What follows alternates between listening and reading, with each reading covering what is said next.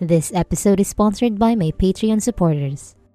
You guys help continue my love for sharing these stories with the world, so a huge thank you to Terrence C., Stephanie E., St. Peaches, Earl B., Christina N., Bunkers, Carlos C., Byron A., Jordan, Roman J., Mona, Luna, Legion, Philip, and our latest Anito patron, Sai. If you are interested in becoming a patron to help support the podcast, then head over to patreon.com slash tabitabipod. Choose the tier that fits your interest and enjoy early access, exclusive episodes, and more. Hello, hello, and welcome to the season finale of Tabi Tabi Podcast. This is your one and only host, Ethan. Hi, I hope you're all doing well. Hi to the regular listeners, welcome back, and hello to the new ones. I hope you enjoyed listening to the episodes that I've uploaded so far, and thanks for making Tabi Tabi Podcast a part of your day. Thank you so much for your continuous support. It still amazes me every time we get to finish a season, and to think that we're going to start season 11 so soon is really, really crazy. We've discussed quite a lot of creatures already, and I hope that you still have room for more in the upcoming season. Oh, and shout out to my patrons for sponsoring each episode. I appreciate it a lot. You guys have been so amazing and so supportive.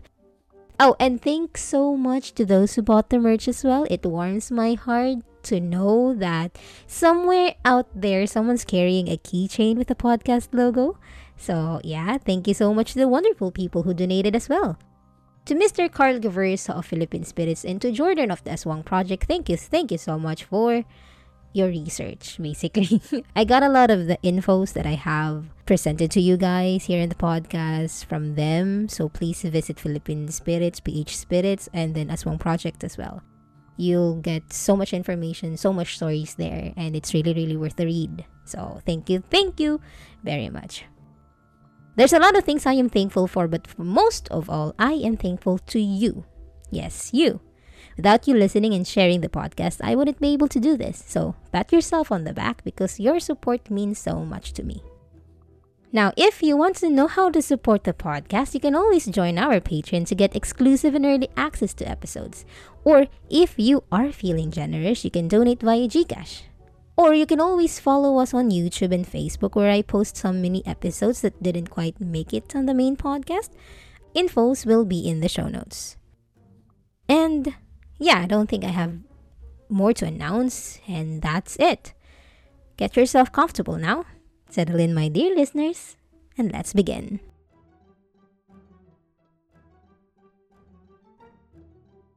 Today's topic, we have another flesh eating creature, a ghoul called the Berbalang.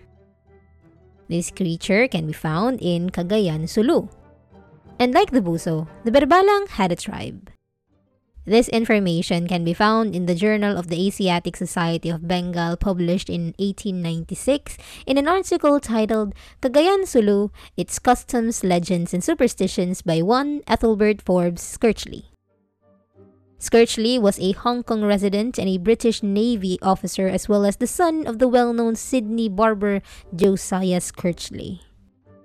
The time of Mr. Skertchly's arrival, Cagayan Sulu's territory was divided between two leaders, Haji Mahomet and Haji Ibrahim, who each governed half the island, with the exception of one settlement in the middle, and this was the village of the Berbalangs. These Berbalangs are ghouls who must consume human flesh on a regular basis or they will die. And you know you have encountered a berbalang because their pupils aren't spherical, but rather tiny slits like those of a cat. They dig up the graves and consume the entrails of the deceased. However, the supply is limited in Cagayan, so when they have a hunger for human flesh or when they need to feed, they walk away into the grass, carefully conceal their bodies, hold their breath, and go into a trance. Then their astral bodies are freed. They fly away and enter a house where they enter one of the residents' bodies or possess one of the residents' bodies and feast on their entrails. Each of these berbalangs takes on the form of a human head with glowing eyes and feet where the ears should be, flapping in place of wings to allow the monster to fly. So let me recap. If these berbalangs cannot find or dig up a uh, a carcass or a corpse in order to eat the entrails, they will go into trance in a uh, grass field and their astral bodies would enter a house of one of the residents and feast on their entrails while I think they are possessing the body of one of the residents. And this astral projection or their astral bodies takes on the form of a human head with glowing eyes and feet where the ears should be, which flaps in place of wings. But Ethan, how do you protect yourself from this berbalang? Well, only two things can keep a victim safe from an attack. A few lucky people own a unique gem known as a coconut pearl, which is a stone found inside a coconut. These completely resist all berbalang assaults, but they are only useful to the person who finds one. So if you can't find one, you're doomed. And when their owners die or the stones are donated to another individual, the stones lose their charm. So basically, finders keepers. Only the person who has found the amulet or the charm can use that. You can't pass it on to another person. I mean, you can pass it on, but the charm will be gone by then. Now, for the other thing that could keep you safe from an attack of the berbalang, uh, there is lime juice. Lime juice is the only other protection against the berbalangs. It protects bodies from being devoured when poured on family tombs, and when sprinkled on blades, it grants the power to fight the berbalang spirits, but this remains difficult. Why? Because as the spirit heads approach, you can hear a loud moan, which grows quieter as they draw closer, very much like the wakwak, ikik, kikik, and tik-tik. Their eyes will appear as flashing lights. However, if these appear in front of you, whirl around and slash behind you because that is the true location of the berbalang. So, when you hear a loud groaning or moaning sound, I think they're still far away, but if you if you hear it slowly fading away, that means the berbalang is close and if you see two flashing lights in front of you, make sure to hit or whirl back as it was said in the in my research, whirl back and slash the thing behind you because that is where the berbalang is. So um, the opposite. Very much like the Tik Tik and other legends that we've discussed before. Now, moving on, Mr. Skertchly, however, has not yet visited the Berbalangs Island.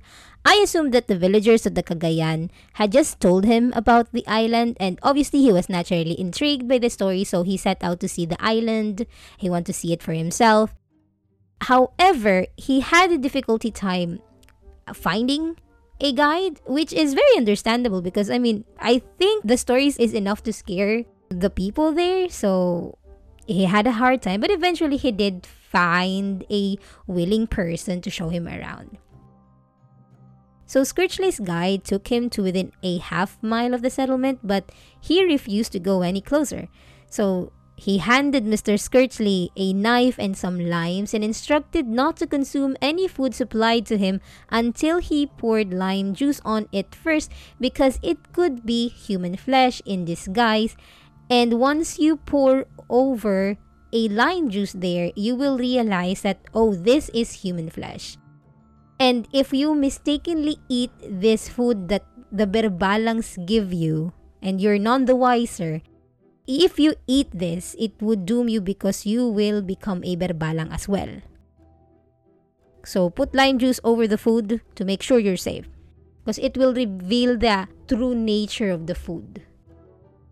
So moving forward, the following statement is an excerpt from the 1896 The Berbalangs of Cagayan Sulu, and this talks about the account of Mr. Skertchly when he arrived on the island.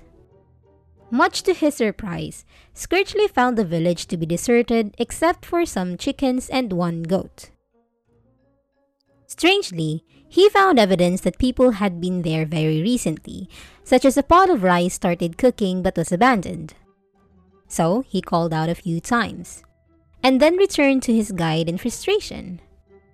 Upon hearing the news, the guide stated he feared that the Berbalangs were out hunting, and he insisted the two of them return to their village immediately. But it was late in the day, and soon became dark. In a small valley sometime later, they heard a loud moaning. Skertchly's guide forced him to hide in the tall grass next to the road and sit very still. As the moans quieted, Skertchly heard the sound of wings flapping and saw a lot of little dancing lights fly over his head. As these passed, the moaning grew louder. His guide stood up and announced that they could now proceed on to the village.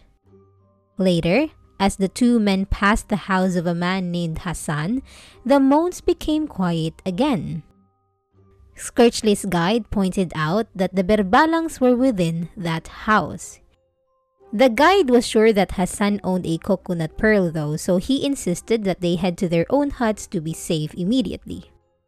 Being that Hassan was one of Skertchly's friends in the village, he got up early the next morning to go talk to him and see what he might be able to tell him about the events of the previous nights.